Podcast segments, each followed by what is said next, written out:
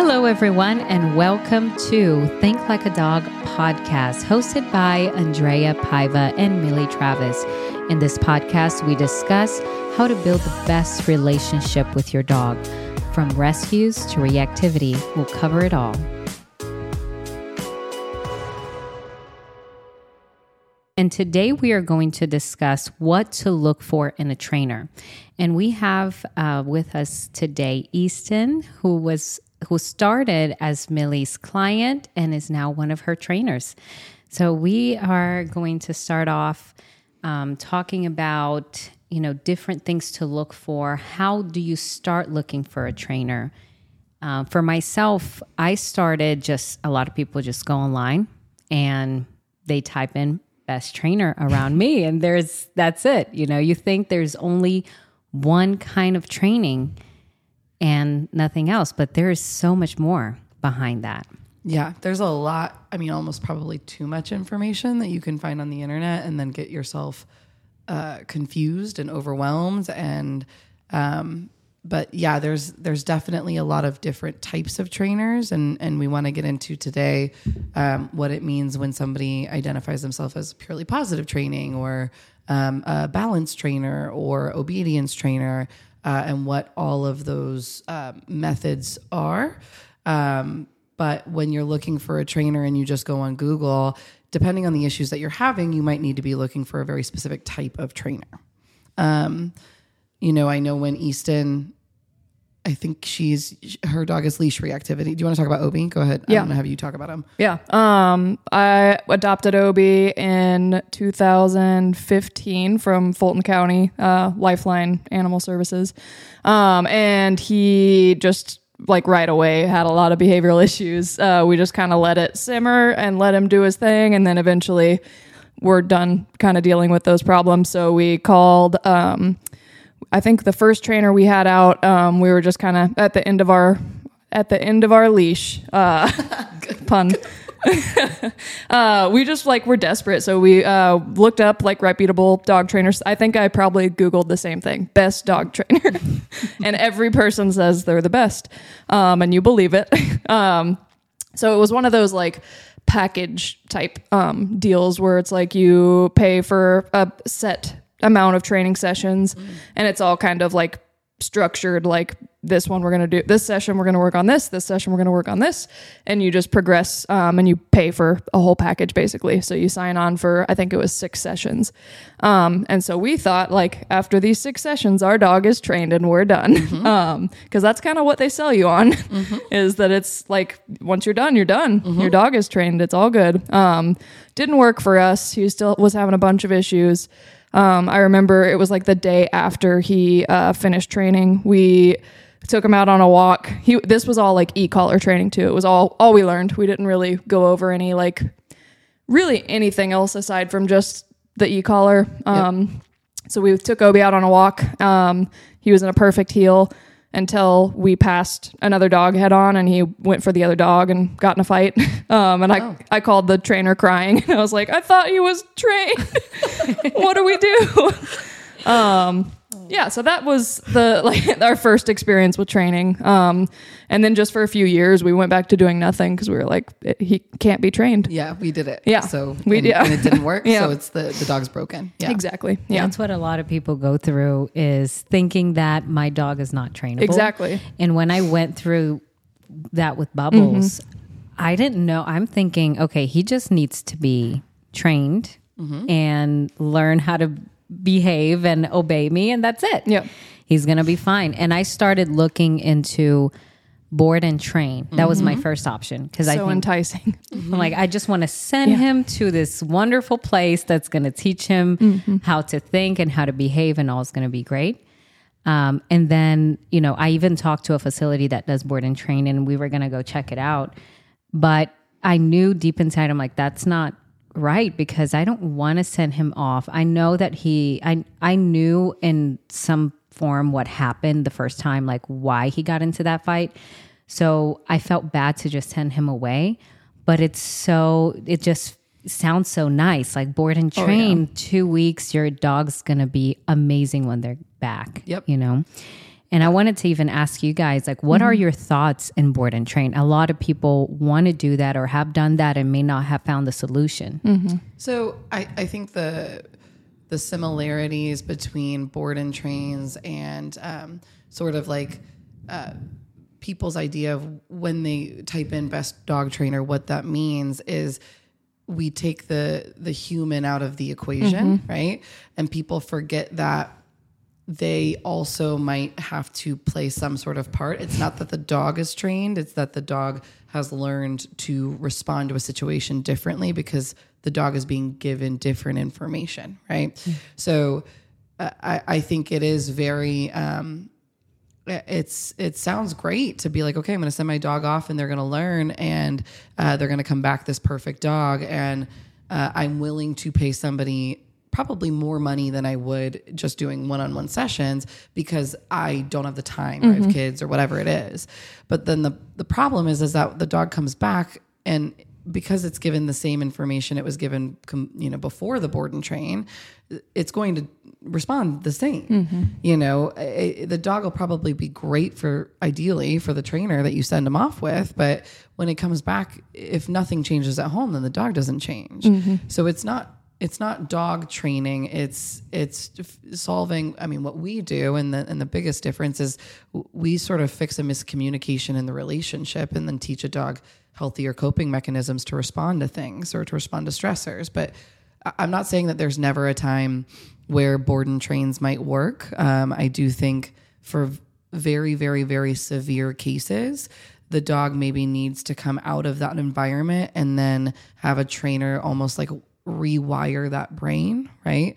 Um, and then I do think that there are plenty of trainers too that do board and trains in a very uh, in a way where it involves the human a lot. I know some dog trainers will do board and trains like Monday through Friday, and the dog goes home on the weekends for the human to practice. But I, a lot of the time that I get asked about board and trains, it's I want to go on vacation, and I figured kill two birds with one stone. Let's get the dog trained while I'm on vacation. Yeah. right? and it just doesn't work like that. No. It, Yeah. it has nothing. Uh, it's how you live with your dog in every every day. Uh, so yes and no for board Mm-hmm. and trains. It just depends on who's doing it and the type of issue that you're having. Yeah, I never once thought I was the issue. When I yeah, when I was looking for a trainer for my dog, it never crossed my mind that it had anything to do with me. I was like, he's he's a shelter dog. He's got baggage. He's messed up. I need help.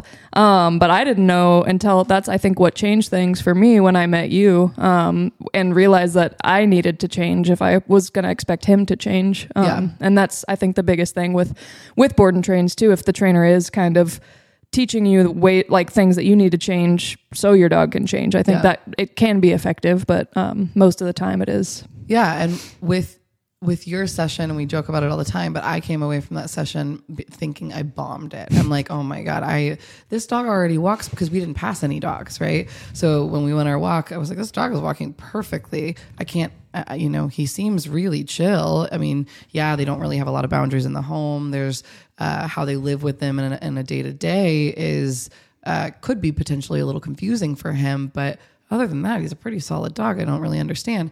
It was that session that I think solidified for me that the type of training we do is it, it matters, right? Looking at uh, at the big picture and not just the actual behavior. And I think that that's um, the the biggest difference between um, relationship and psychology based training and dog trainers is we're not. I- mean, I'm not gonna for a first session. I'm not gonna just put your dog in. Okay, let's say it's a dog who uh, bites men, right? I'm not going to just bring all the men I know over, right? Um, that first session, I'm I'm going to sit there and feel like, okay, well, why why is this happening, right? Is this happening because the dog is uh, assuming that he belong or that you belong to him and that he's claiming something? Is this happening because he's under socialized? Is this happening because you're accidentally reinfor- reinforcing this behavior? And then we're going to go through all of that and then teach the dog another way of dealing with that on top of teaching you how to provide information that's different to your dog before we ever test it. Yeah. And and I think that that's the the biggest difference between what we do and what a lot of people think dog training is. Right. Yeah, and it's so big that what you've taught us is how energy plays such a big part in connecting with your dog. And that's, you know, you can't just train a dog to sit, stay, heel, whichever command is about the energy that you and your dog share mm-hmm. together. Yeah. And that is that you can get in a board and train a lot of times if the energy is the problem. Right. Exactly. Yeah. Energy is is a big factor in the relationship. When I change the energy around my dog, they all change. Yeah. It's so different when I walk in the room and where someone when someone that's not typically used to being with them walks in the room, they act completely different. So if I didn't understand that energy plays such a big part, nothing would change in our relationship and I would feel like uh, any money that I'm putting into their trainings is not really, you know, reflecting Yeah. a solution. Or my dog's broken. Or yeah, a lot of times people think that that's why they end up in shelters and Well, we know. get all the time of like, you know, my dog is still having this issue, but we've been through trainers, and now my husband's like, we're not doing another trainer because they assume that all trainers are the same. Yeah. It's, if it didn't work the first time, it's not going to work this time. Um, I get that a lot. Yeah, A that's kind of where we were. That's when I found your company and like read the website and kind of the difference in the way that you look at dogs versus the way that a lot of other trainers looks look at dogs. It changed. Like we both were like, "W- this dog cannot be trained. Right. Right. I mean, that dog, it blows my mind still when you tell me some of the things that he used to do. Oh, yeah. Like, it blows my mind. But Yeah. he, you know, I think if we're looking, if we're going to categorize like different types of trainers, Mm-hmm. there's probably balance training, which that's going to be, um, people who will use uh, you know positive reinforcement and negative reinforcement positive punishment all of that right um, so they're going to use all four qu- quadrants of learning right then there's going to be purely positive trainers who only will use uh, positive reinforcement to teach. Um, and then a lot of times I, I there are o- just strictly obedience trainers. Um, and i don't to me i think that that's just a that's that's so different from what we do just as different as like service dog training is Yeah. right?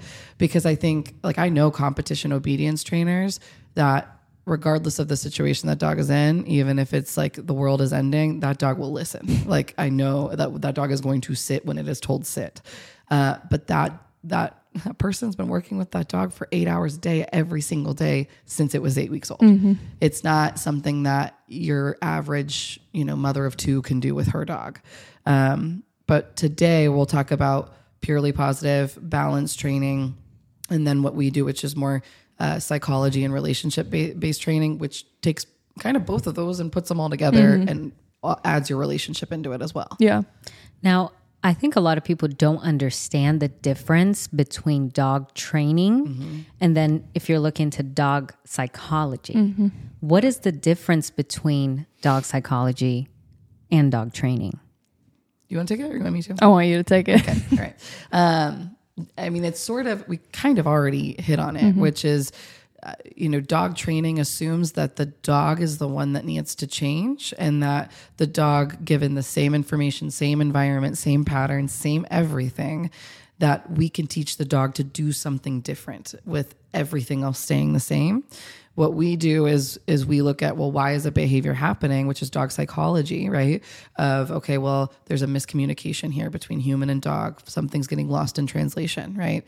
Um, and, and we try to figure out the why uh, based on either uh, based on the, the dog's perspective of the situation basically right? And then we we teach uh, the human and the dog how to get a different behavior from the dog but not without getting a different one from the human too Ours is definitely something that requires the human to work a little bit harder. Oh yeah, we we've kind of become translators. yeah, Yeah. exactly. Yeah.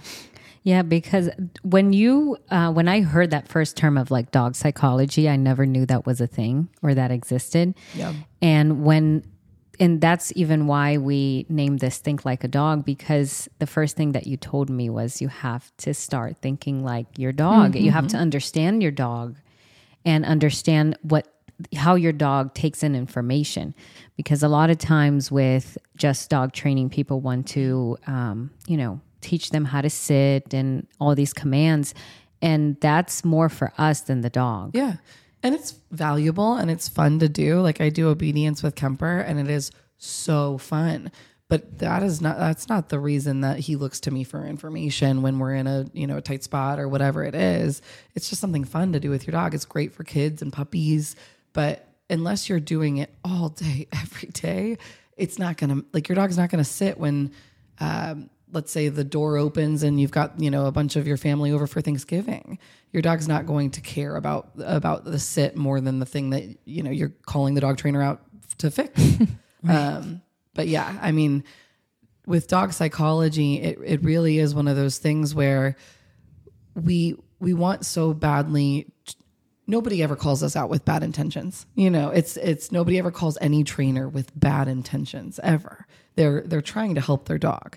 But purely positive training and balanced training and um, somebody offering you a chance to change your dog without you necessarily having to change to me to most people that's like well why wouldn't i do that? Why wouldn't i do that? Because they we don't think about the fact that they're they are a different species and they are um, learning from us in every single moment i mean you've heard me say that how many times of regardless of if you're intending to teach your dog something they're learning Yeah. so it's how we live with them in every single moment and some people just it's it's overwhelming to think about that it's Yeah. overwhelming Yeah.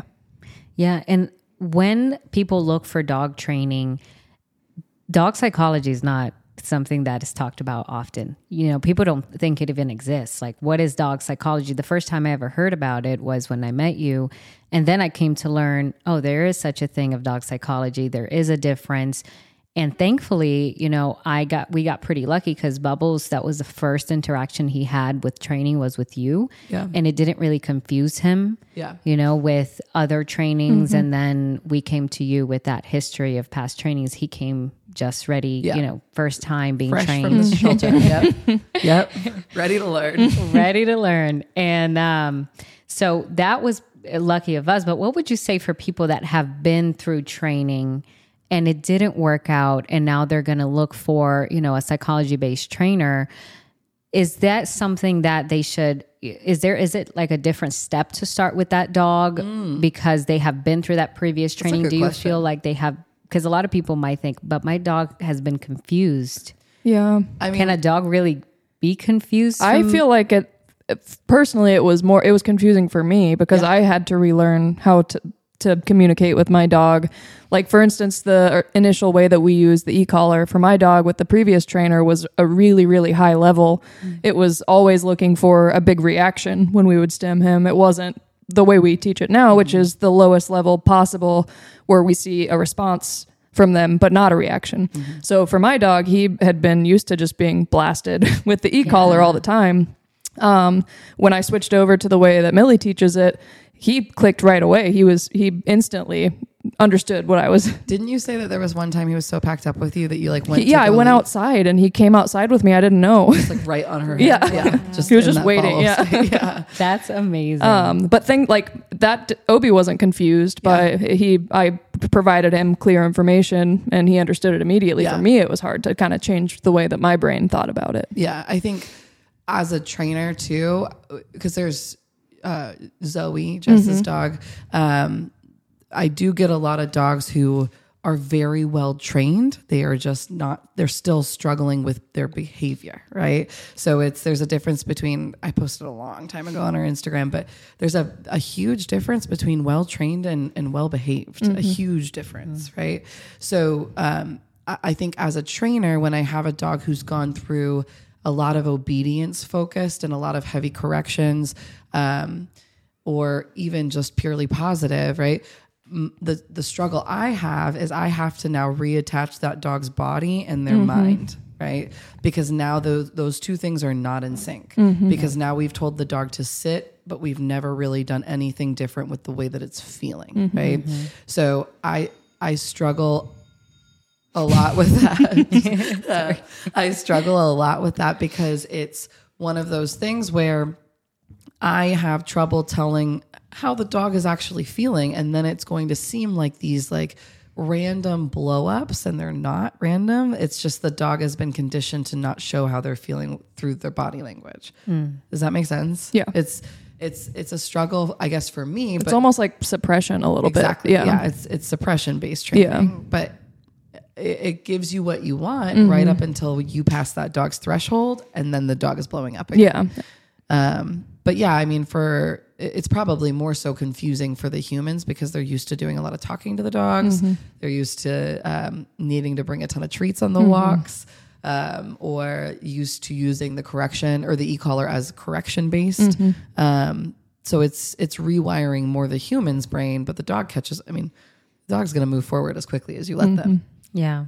Yeah. And it's all about, like Easton said, it's more confusing for the human than the dog uh, to, you know, go through a new training and a new way to be. commu- I mean, clear communication is the best thing. And I feel like when they feel that clear communication, they're just going to, you know, go on and, and start following the lead of, of their pack leader, of their human. Yeah. Yeah. Um, now, I wanted to ask too, like, what is the difference between balanced training and purely positive training? Yeah. So um, purely positive is going to be um, strictly telling the dog when they are doing something right. Okay. Um, and they're going to be rewarding all of that. Uh, balance training is going to be telling the dog when they are doing something wrong and when they are doing something right. So correcting negative behaviors, uh, rewarding positive behaviors. Um, at their core, neither one of them are bad ways of training. It's just you can't apply the same thing, the same learning style to every single dog. Just like every kid, every person doesn't learn the same. Every dog doesn't learn the same. Um, and and the bigger problem that I have is neither one of them ever ask why the dog is acting like that. What what's what created that? Um, because chances are, what created it will be the thing that fixes it. Yeah. Um, but yeah, purely positives. It's, I mean, that's what people are looking for now when they're Googling. Um, you know, they want somebody who's never going to tell the dog no or never going to correct a negative behavior uh, because we see corrections as, I don't know, as punishment or, or sometimes even abuse, right? But um, we kind of feel the same way about corrections where we are not going to just go and tell the dog that they're doing something wrong. We do direction first. We show the dog what we want them to do. And then after a while of giving them the expectations of this is what you need to be doing in this mo- in this moment, and I'm going to be providing you that information and really supporting you through it.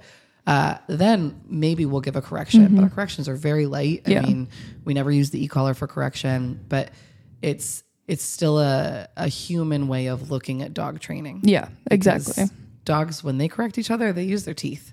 Well, and I feel like it's more f- like now now that I know what I know, before I probably would have looked for a purely positive trainer just because I'm like It it. sounds nice Yeah, and it looks better to see my dog like get treats and and happy. yeah. yeah Um. Yeah. But for a dog, it's arguably more fair to when it's just when it's needed to give a correction and then th- there's clarity and then they know what's expected of them. There's no confusion. Yeah. Yeah. I mean, when we were in California, uh, uh, I couldn't find the car, and I never could. Um, I never can. I can't ever remember where I parked my car. Um, but I, uh, Easton and I were walking down the street, and she, I was, she was trying to train me, I guess. Um, but Oh yeah, we are doing like a hot and cold game, Uh-huh, but with yeah, but you Yes. weren't telling me anything. Yeah. yeah, exactly. So to me, that feeling of okay, well, you're not going to tell me when I'm making the wrong turn, and you're also not going to tell me when I'm making the right turn. You're just going to sit here and watch me try to figure it out, right? It's if you only tell me when I'm doing something right, then I'm probably going to go two, you know, two streets down the wrong way and have to figure my way back. And then if you only tell me when I'm doing something wrong, that's not that's the same amount of information as only telling me that I'm doing some, when I'm doing something right. Yeah. But it's also not fair to just leave it up to the dog to just guess. yeah. Yeah. But are there issues that can be solved with purely positive training, would you say?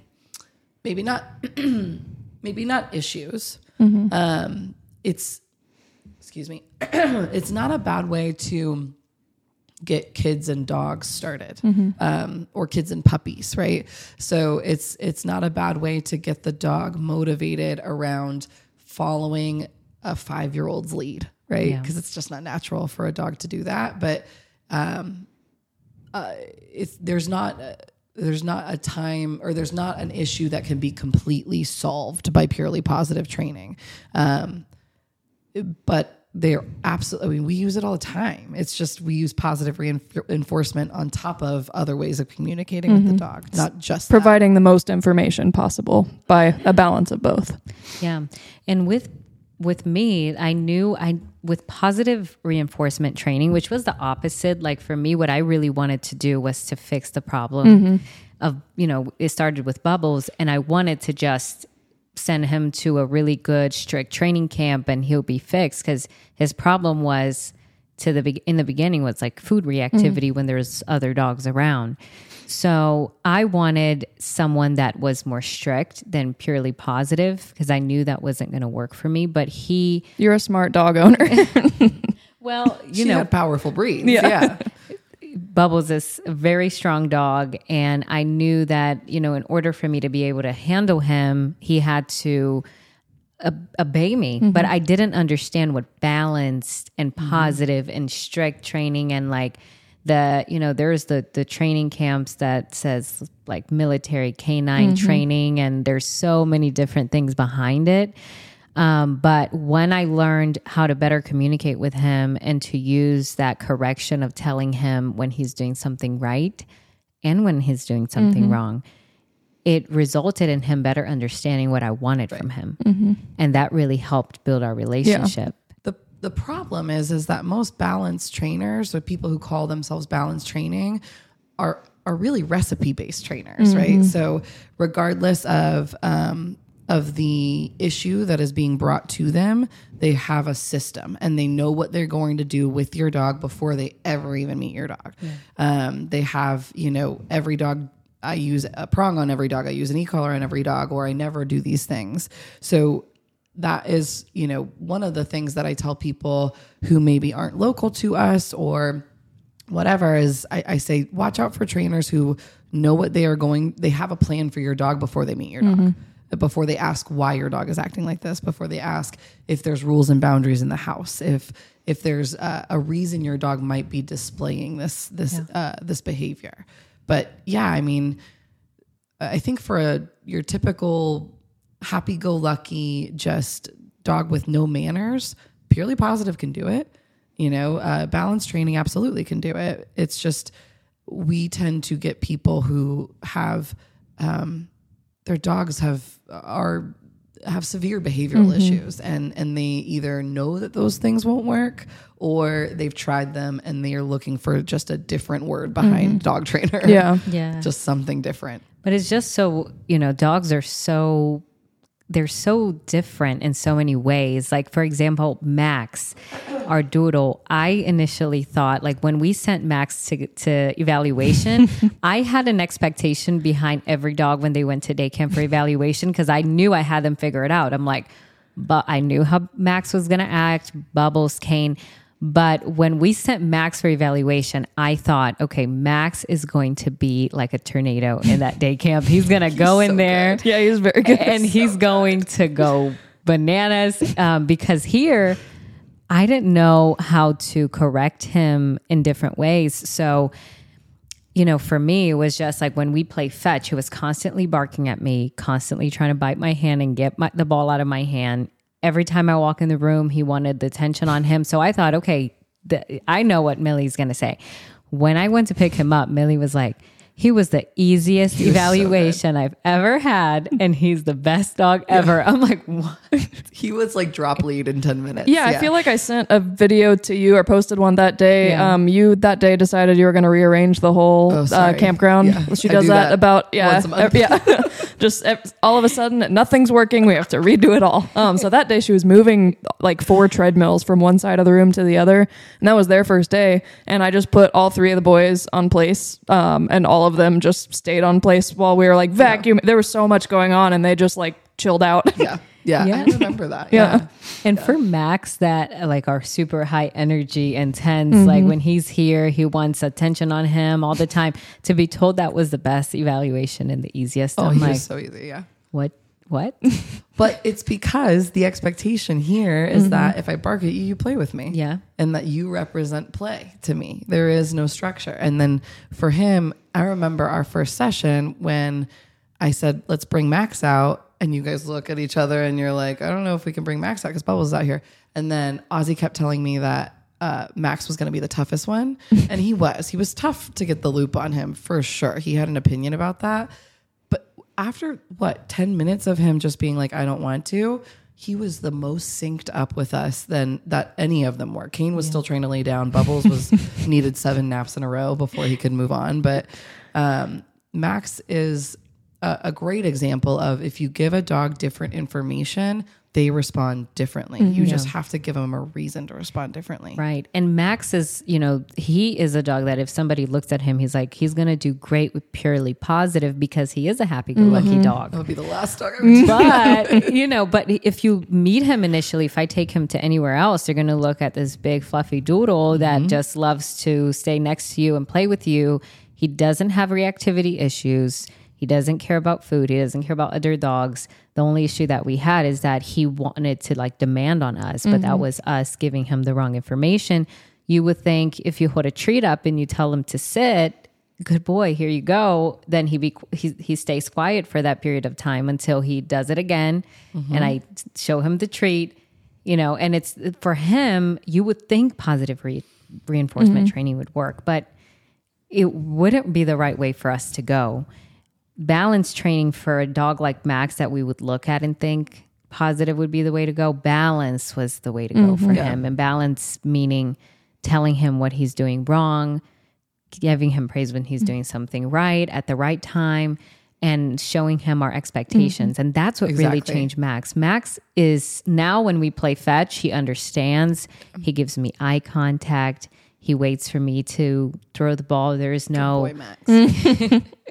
there's no like demand barking and he does wonderful in the crate. He goes in there. He knows his you know when's crate time. He lays down. He relax um, and it, it was all about first changing me you know what mm-hmm. i was the information i was giving to him and being able to step back and give him two different forms of information the positive and the correction you know. Three because you also i mean that first day that we, we that we worked on that where we did structured play with him we never corrected him. We never rewarded him. We just really truly like guided him through what this process what we want this process to look like.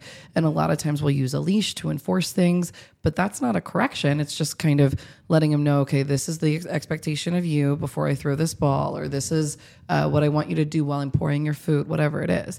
I think I think the big part of balance training that people miss, well, if you're truly a balance trainer, most of the time you forget about the direction part, mm-hmm. right? So it's still like the dog is just offering up behaviors and you're like, yep or nope. And then the dog still has to come up with it on their own. Mm. What, what I think the, the third big way, and I think the most important thing that we do is not asking the dog to come up with it on their own we're showing them and we're working them through okay when you are in this situation this is how i expect you to behave and you're not in trouble for not doing it you're not in trouble or mm-hmm. you're not rewarded for doing it this early or whatever it's we're working you through this and i'm going to guide you step by step so that you truly have all the information that you need to succeed mm-hmm. Right. And but when people are interviewing trainers and going into, you know, what trainer does my dog need? What would you say would be some red flags that people can really, you know, look for when they're interviewing? definitely the recipe based trainers. Um, if they already, uh, if there's a tool that they use for every single dog, right? Um, whether that's a prong collar, an e collar, or something that they never use, right? Um, I don't know that there's any tool um, besides a harness, but I've still used harnesses for dogs that have Certain medical health condi- issues. yeah. yeah. Um, there's not a tool that a, a dog training tool that I wouldn't use as long as I'm taught how to use it correctly uh, and that I felt like was fair to the dog. Yeah.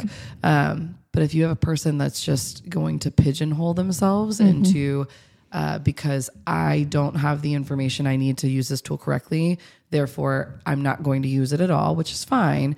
But then you're not offering that dog a chance who might learn best from this tool uh, to to solve that behavior. So yeah, recipe based trainers would be a big one. Yeah. Uh, I also think another red flag uh, when you're interviewing is just like transparency. Um, That's a good one. sometimes you can get a feel for if they're trying to like if they're very open about what they do and how they do it um i think that's a big green flag um but if they're trying to i don't know some sometimes they'll like beat around the bush or try to like not give you the whole information that you would need to make your decision um so i think transparency is a big Yeah. big thing for dog I- trainers I, and you reminded me of this earlier, but I forgot uh, packages. Mm-hmm. I hate packages, right? Um, I we do a puppy package, which is fine, but I I'm not going to make you sign up for six sessions if I feel like maybe you can get away with three. right I'm also I'm also not going to make you do that before I ever even meet your dog. Yeah. Right. Um, people think that that's their dog trainer's way of saving you money. It is not. It is not. It's your dog trainer's way of um, trying to make sure that you stick with them Locking for- you in. Yeah, Yeah. exactly. So I, It's I like mean, a marketing. exactly. Yeah. I have people come out to me one time and I don't see them again for a year. Yeah. which is fine. That was how Yeah. when you when I reached out to you, you said um, we, we set up I think one session, and I was like, let's just go ahead and set up a, a second one. Yeah. but that wasn't your you telling me to do that. Yeah. that was because I I think I need the help. Yeah. But after one, I feel like we. I mean, the next session was a walk. We didn't do anything. We just kind of hung out. Yeah, it was kind of weird that you paid me for it. But yeah. Now, with uh, dogs that have lots of reactivity issues, maybe they are on medications, Yeah. or you know, the tra- the the dog owner at this point thinks, you know, what can I do with dogs that are extremely reactive, and they are, you know, they've been told not to use an e collar, not to use a prong collar. How do they, you know, when they're interviewing and they've tried positive reinforcement, they're on these anti anxiety medications, how do you explain to dog owners that are, that have been said, have been told, you know, you, prong collars are not good, mm-hmm. e collars are not good? How do you explain the use of them to these dog owners? We actually don't use them for reactivity. We don't. I I won't put an e collar on a dog unless I feel like the dog has a foundation, mm-hmm. right? So going back to that whole idea of it's not just right or wrong. It's not like we're sitting there like, "Yep, good job," or you know, not playing mm-hmm. hot and cold with the dog. Um, we're giving direction.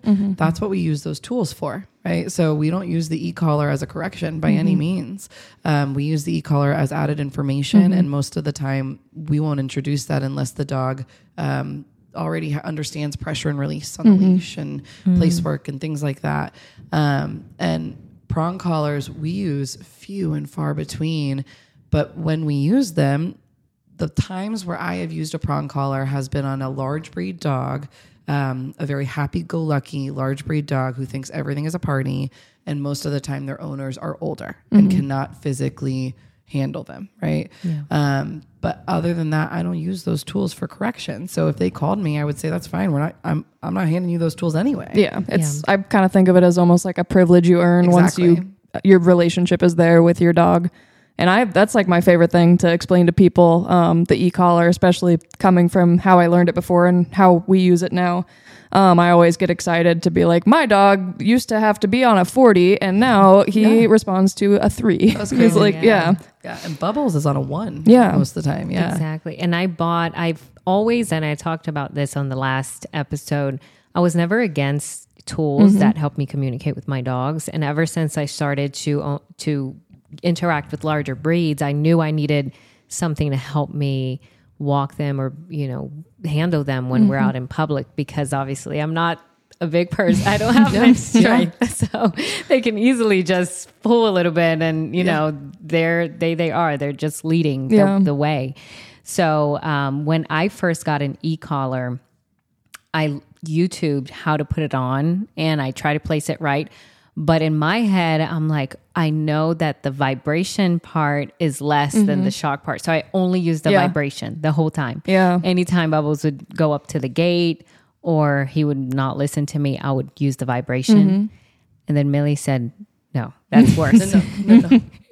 That's actually worse Yeah. than using the stim because in their heads that's really strong. The mm-hmm. vibration, we think like, oh, our phones vibrate vibrate all the time. It's Yeah. not that bad.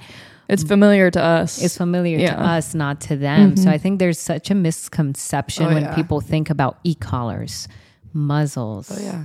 Oh, you know leads they they don't understand that if you put it on the right way if you know how to understand your dog because mm-hmm. every dog has a different level That was big for me too. When you guys did, when we reintroduced the e collar and we mm-hmm. worked on levels, and Bubbles was on a 2 Yeah. out of is it a hundred? 100, yeah. And he understands the e collar perfectly. But if I put the e collar to my hand and I use it, you it. can't feel it. No, So not, mine's like a 14, I think, when I start to feel it. And you Yeah. even put it on your neck like a crazy person.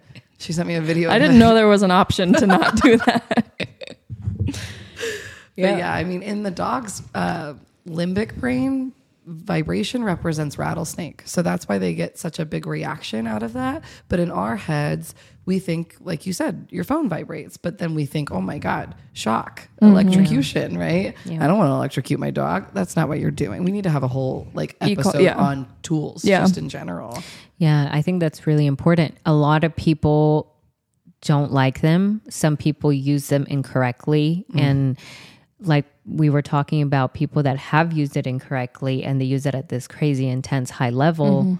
And then how do you draw back from that? You know, it's Oh, it's just easy. Yeah. I mean, it's easy. Yeah. That's what with Obi it was because it, it's one of those things where the dog is like, "Thank you." Okay, Yeah. oh, you didn't have to punch me in the face. You Yeah. just tap me on the shoulder and ask me what you what Yeah. you need. You know, Uh, yeah. uh, and that's really what we use the e-collar for. Is first of all, it's not a shock. It's it's a stim, right? It's like a tens unit. It's not actually. uh, Um, uh, there's no electricity behind it, right? It's an electronic collar, not an el- electric collar. Okay, uh, that's I think everyone thinks of e-collar as electric collar. It's electronic collar, um, but I mean we use the e-collar as pressure and release. So um, let's say like as a one would be like somebody going, excuse me. And then like a 20 would be somebody like pulling me across the store. A hundred's like being punched in the face, Yeah. you know? Well, and I'm sure you can imagine too with a, a reactive dog using high levels of correction, eh, using that pressure during a behavior. So when Obi's already reacting and then I stim him on a really high level, that actually triggers a worse, yeah, Yeah. a worse reaction. yeah. Yeah, with uh with Bubbles, he understood the vibration, but I knew that for him every time he felt that, he would like kind of jump Yeah. and figure out like what do I need? Yeah. You know, so I use the e-collar on Max also cuz with the intense barking and like always barking, so I vibrate and he would stop and I would tell him to stop, and that was such a mistake on my part. Like I feel I mean, to me, it's not even right or wrong. It's it's what makes sense to the dog and what what can we I don't think people use the collar. I hate to say right and wrong, and that's another probably red flag for trainers is that if somebody, if a trainer just flat out was like, "You're wrong" when you bring them your dog, that's a problem. But I, I hate to say that it's not even right or wrong. It's either we've overused it um, to a point where the dog didn't need it that i i that intensity, right? Um, or we've miscommunicated with it. But there's no right or wrong. It's just did it work or did it not work, and could you have done less? You know, Yeah. And now also um, with the muzzle, like I wanted to just slightly touch on this too. A lot of people understand don't understand the concept of a muzzle, and we were talking about this before we started the podcast. How muzzle for me helped Bubbles tremendously. Yeah. Like it just helps me feel more comfortable with mm-hmm. him. It helps me give him more freedom. He doesn't really care about it because it was introduced to him mm-hmm. the right way. yeah, exactly, yeah. So, you know, with when you're it's screening for trainers, for me, it, I really it that helped me understand when I I always was open to using tools. Yeah. So that was something that I was, you know, okay with. But when I was interviewing a trainer and I asked them about it and they said, no, we don't use that. Mm-hmm. For me, that was, you know, I turned away. A lot of people don't and they continue to work with that. But for like for a dog like Bubbles that needed those tools for me to communicate with him, Yeah. it would have been a disaster if we never used it. Yeah. And learned how to use it. He would not have the freedom he has exactly. now. Yeah. And that's exactly it. Is know? that he would not have the experiences that that he has, and he would not have been able to learn in a situation um, that was so uh, stress free because of the fact that he, if he made a mistake, it wasn't going to harm any other dogs, and then it wasn't like humans were standing around him like on the edge of their seat, anxious, waiting for him to mess up because he's picking up on all of that. He knows if I'm just staring at him, like, okay, please don't bite him, please don't bite him, rather than like, you're good, I can turn my back for a second because you're not gonna you're not gonna be able to do any damage, you Right. know. And that's that's probably the the best benefit of the muzzle is not that they can't do the damage, is that the dog gets to have a human that leads it, that leads them with confidence mm-hmm. again. That's the best part about the Exactly. muzzle. Mm-hmm. Yeah, and with the muzzle, I mean, he can drink water, he can mm-hmm. take treats, you know, he can be a dog. It's just that it helps me feel more comfortable Exactly. that I can give him that freedom. So, definitely, I would say to a red flag is if a trainer just kind of says, no, we don't do this type mm-hmm. of training mm-hmm. because then it's not going to benefit you. Every dog is different. Mm-hmm. Yep. So you really need someone that's open to all kinds of training so you can allow your dog to have that experience. Yeah. And, someone willing to learn too. Like Yeah. open to if they haven't used that tool or they're that's not something they regularly le- use to be willing to be like, let's try it. Let's see if like yeah. Yeah, or just like a different way of going about it. Like flexibility Yeah. is a green flag for trainers for sure. Is you know um, people who have walked into the center and said, okay, well, uh, I'm we're doing whatever this process this way. It might not be the way that I said it, and I, I'll ask them, well, does it work? And if they say yeah, fine, Yeah. fine, it doesn't bother me. You're you live with your Yeah, dog. exactly. It's not me. You don't have to do it my way. Yeah. It's, I think, you know, obviously one of the bigger red flags is, uh, and it happens probably more, I guess it's in every industry, but it's a lot in dog training. Make sure your dog trainer doesn't bring their their ego into your session. That's very that's very important. It, it doesn't have to be their way or the highway. And like Easton said, I don't live with your dog. If there's if you have a pattern that you like and you like the behavior that it's creating, fine, fine.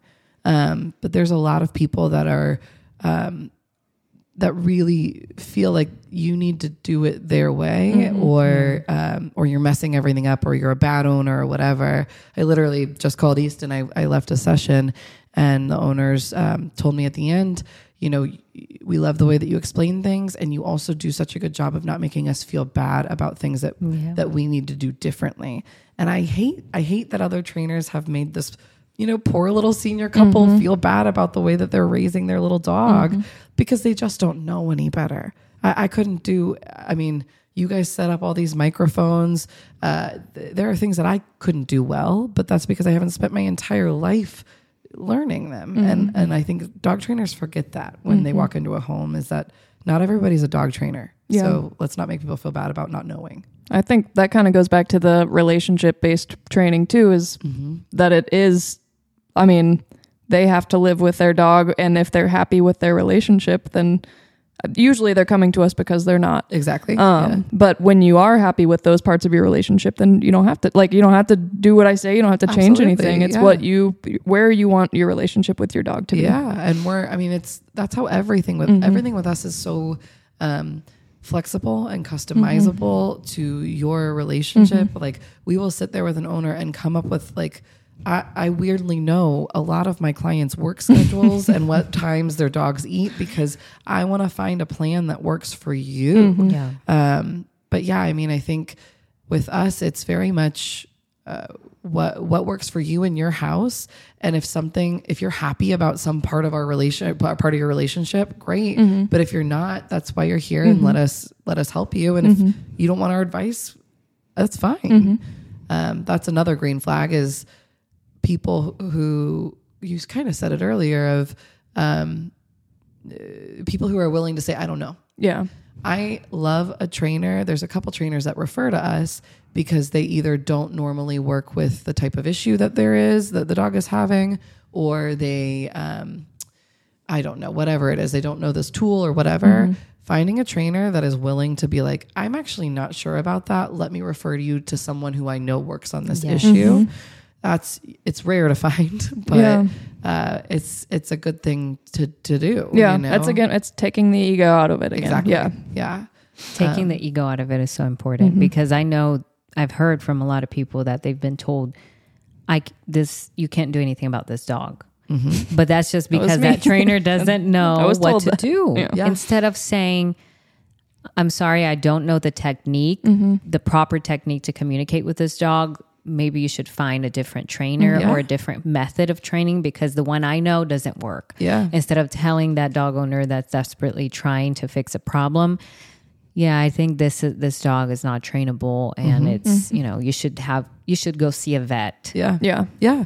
Well, and there's trainers. I mean, you'll see them all over Instagram of, um, I, I guess we sort of kind of did it here, but they'll they'll brag about okay, well, I have this dog, and this dog has been through six other trainers or whatever, and finally it found me.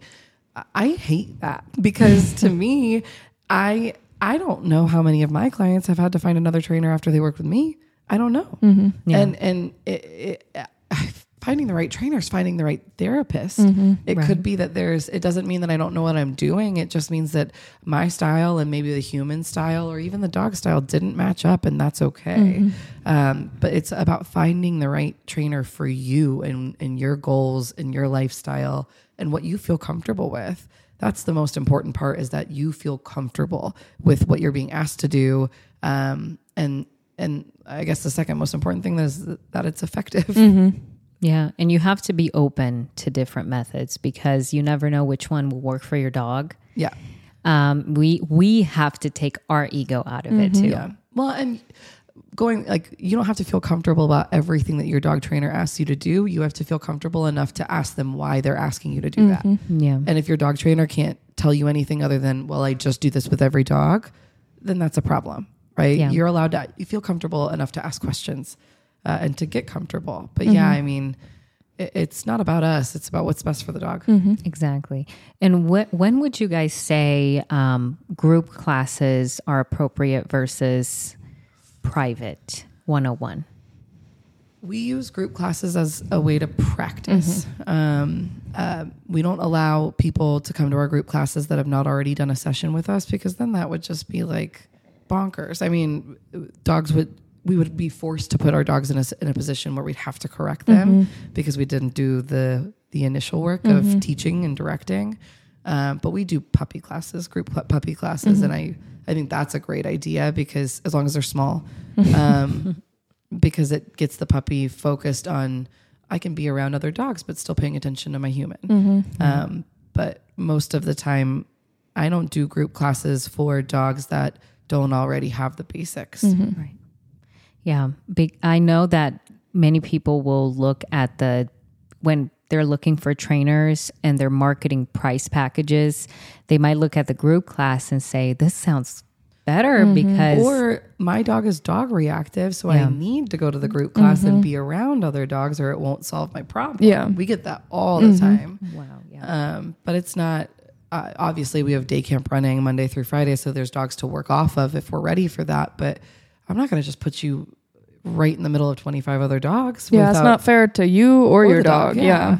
yeah, Yeah, and a lot of you know the misconception is I need to be around the trigger to fix the mm-hmm. trigger, mm-hmm. and it's so different because it's more than that. That trigger is happening because of something in the so much different than what you think it is. Mm-hmm. And with with our dogs, it was that too. You know, so when we were interviewing. We went through so many questions that I know so many people also have board and train, like we talked about red flags, green flags, um, how to introduce different you know, um, different instruments to your dogs and having a trainer that's open-minded is so big so I, you know a lot of people will start looking into dog training and they'll go through what we went through mm-hmm. best trainer around me Why am I read not the showing up on that reviews. search? I'm just, you, I'm sure you are.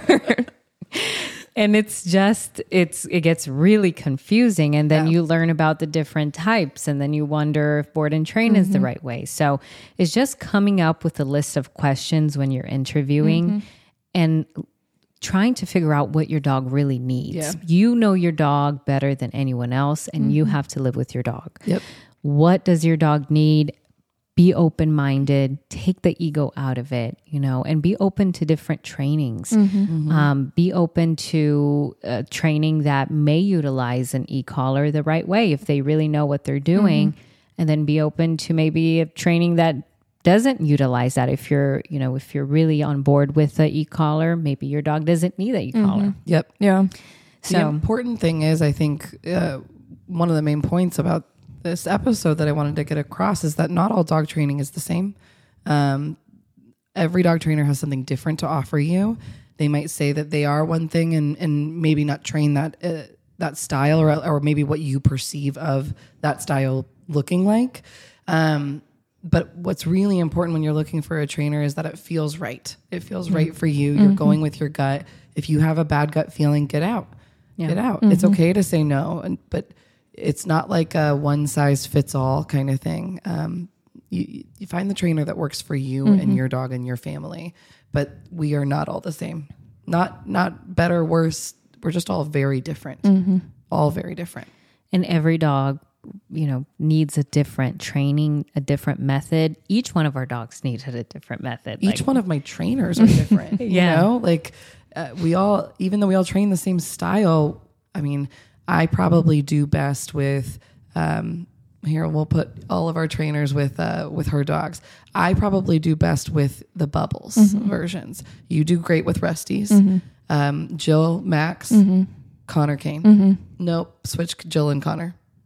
I feel like they could do either or, but Connor and Max though, because of the hype, And- and, then yeah. Jillian loves Jillian loves Kane. But like we're all so different that our personalities are going to affect each of those dogs differently, mm-hmm. right? Um, and yes, like that that doesn't mean not. I mean, all of my trainers can work with all of those dogs, but we're all gonna communicate with them in a very different way, mm-hmm. and they we're gonna have different conversations with them. Just like I talk to Easton differently than I talk to Sarah. I talk to Sarah differently than I talk to Jillian because we're Yeah. we have different relationships. Mm-hmm. Yes. And it's so important to to understand the different the relationships that are out there and to feel comfortable with your trainer. It's all about creating a connection mm-hmm. to create a relationship. You know, it's mm-hmm. connection, communication, mm-hmm. relationship. And that just narrows it all down. If you don't have the connection, you won't be able to even get close to creating that good relationship with your trainer to reflect that on your dog. Yep. So, you know, it looking for a dog trainer has to feel right for you and it has to f- work for your dog like you said. It you have to get some kind of, you know, solution to the problems that you're looking for. Not instantaneously. Yeah. I mean, don't expect results tomorrow. If somebody's promising you results tomorrow, that's Red a red flag. flag. yes. um, but uh, I mean, you're gonna have to do the work for it. But uh, I mean, yeah, you you should be seeing results eventually. It's just it's not gonna be tomorrow. Mm-hmm. Yeah, it takes time and being able to, um, you know, understand that time is such a big factor in training and to understand that you have to put in a lot of that work at home too. So if your trainer is not giving you the tools you need to do that every day with your dog, the 90% of the time, mm-hmm. then mm-hmm. it's, you know, that's also a red flag if they're just teaching you what, you know, here's your dog, we trained it, it's all good, but they're not giving you the tools to success to go home with and do that day in and day out. So you see a change and you can create that relationship with your dog. Absolutely. Yeah. So, and, you know, I think a lot of owners, uh, dog owners, will get confused um, when looking, but you just, like we talked about today, you have to feel comfortable, go with your gut, ask the questions, be open minded because this dog is relying on you for information. So, be open minded to give them the right kind of information. Um, and don't be afraid to, you know, go and and look for different kinds of training in your area or you know even um, i know that you offer a shadow program for Yeah. other trainers in your facility Yeah, and clients as well. I mean, just dog owners, absolutely. where they and how does the shadow uh, program work You base. I mean, it, it depends on what you want to learn, right? So, um, if you want to come to group classes, that's fine. But uh, a lot of people want to see how we run our day camp, and then also they shadow me in sessions. So um, they'll come with me. They won't be working with the dog, but they'll watch how I explain things to owners and uh, watch how the trainers run day camp and what all goes into running a structured day camp. But um, yeah, I mean, I think the most important thing is vet your trainers, mm-hmm. interview them. Yeah. And what you said about transparency, mm-hmm. that's probably the biggest reason that we have an Instagram page is because I want people to know I've got we've got nothing to hide. I mm-hmm. want you to know exactly how I'm working with your dog or what happens in day camp. If uh, you know people won't let you in the back or whatever. I, I mean, I can't let people into a pack of dogs, but we bring people who are interested upstairs so they can watch how we run things. Um, but I think making sure that you ask questions because in that moment you are your dog's advocate, that is the most important thing. Yeah, and you also offer online, um, Absolutely. over the mm-hmm. phone consultations mm-hmm. and training sessions. Mm-hmm. for that reason. Yeah, because a lot of times training is more about training the human and not the dog. So Yeah. you'd be surprised. It's it's if you're also hesitant about starting training, ask them if they offer just an over the phone mm-hmm. training session or an online training session, so you don't have to put so much time away to drive there and take your dog and go through all those you know different Yeah. situations with your dog. You can be at your home, talk to your mm-hmm. trainer. See if you guys have that connection And most go of the from there. time, the first session is a lot of talking anyway mm-hmm. because Yeah. we're trying to figure out your dog's day to day. And um, the first session is figuring out the why, right? Yeah. That's kind of the way that I look at it. Uh, and then coming up with a plan to start a different process there. But I mean, yeah, virtual consults are a great way to see if we if we click. And we, I- I'm not going to be offended if we don't. If you don't call me back, um, like I said, it's like finding the right therapist. You have to be able to feel comfortable with that person Yeah. it's we're not all uh, one size fits all. Yeah. And that's that narrows it down too. It's not a one size fits all training. There's so many different kinds. You have to be open minded for for you, for your dog, for you guys to create that relationship. So I think that we covered a lot today I with agree. asking questions, you know, ask the questions, open your mind to different kinds of training and do the research before going out and looking for a trainer. In my case, when the situation happened with my dogs, I freaked out and I just wanted them to get trained right mm-hmm. away. And I felt like we couldn't move forward if I didn't find a solution right then and there. Mm-hmm. But thankfully, you know, we were able to find the right trainer fairly quickly and I didn't have to go through so much. But many people don't have mm-hmm. that experience. So don't freak out. Take your time, look for the information, take your ego out of it and be open to letting your dog ex- experience different things because they have to go through different experiences so they can learn and be able to build a, a connection with you. Um, so, you know, I think that a lot of, I hope that a lot of people can get good information from this session, from this Yeah. um, episode. And um, do you guys want to add anything more to, you know? No, I, we're adding to the website a place where people can ask questions about what Oh, you know awesome. things that they want us to talk about, and um, I think we'll um, we'll put up our our email if you have any questions you want us to talk about or topics you want us to cover. Um, but other than that, yeah, I mean, if there's anything we missed, let us know. Yeah. Make sure to send us your questions. And in the next episode, we are going to discuss the use of different tools in dog training. And we're really going to go in depth about muzzles, e collars, and so on. So we can, there's a lot to talk about there. Oh yeah, So, oh yeah. We can do a um, show and tell too. Ooh, Yeah. show and tell. Yeah. Oh, that would be cool. I like that. We'll we'll test it on you again. no, thank you. All right. Until next time, thanks for joining us. Thank you. Make sure to follow us on Instagram at Think Like a Dog Podcast and follow at Mirror Image K9 for training tips. If you have any questions, please reach out to us via email at info at thinklikeadogpodcast.com.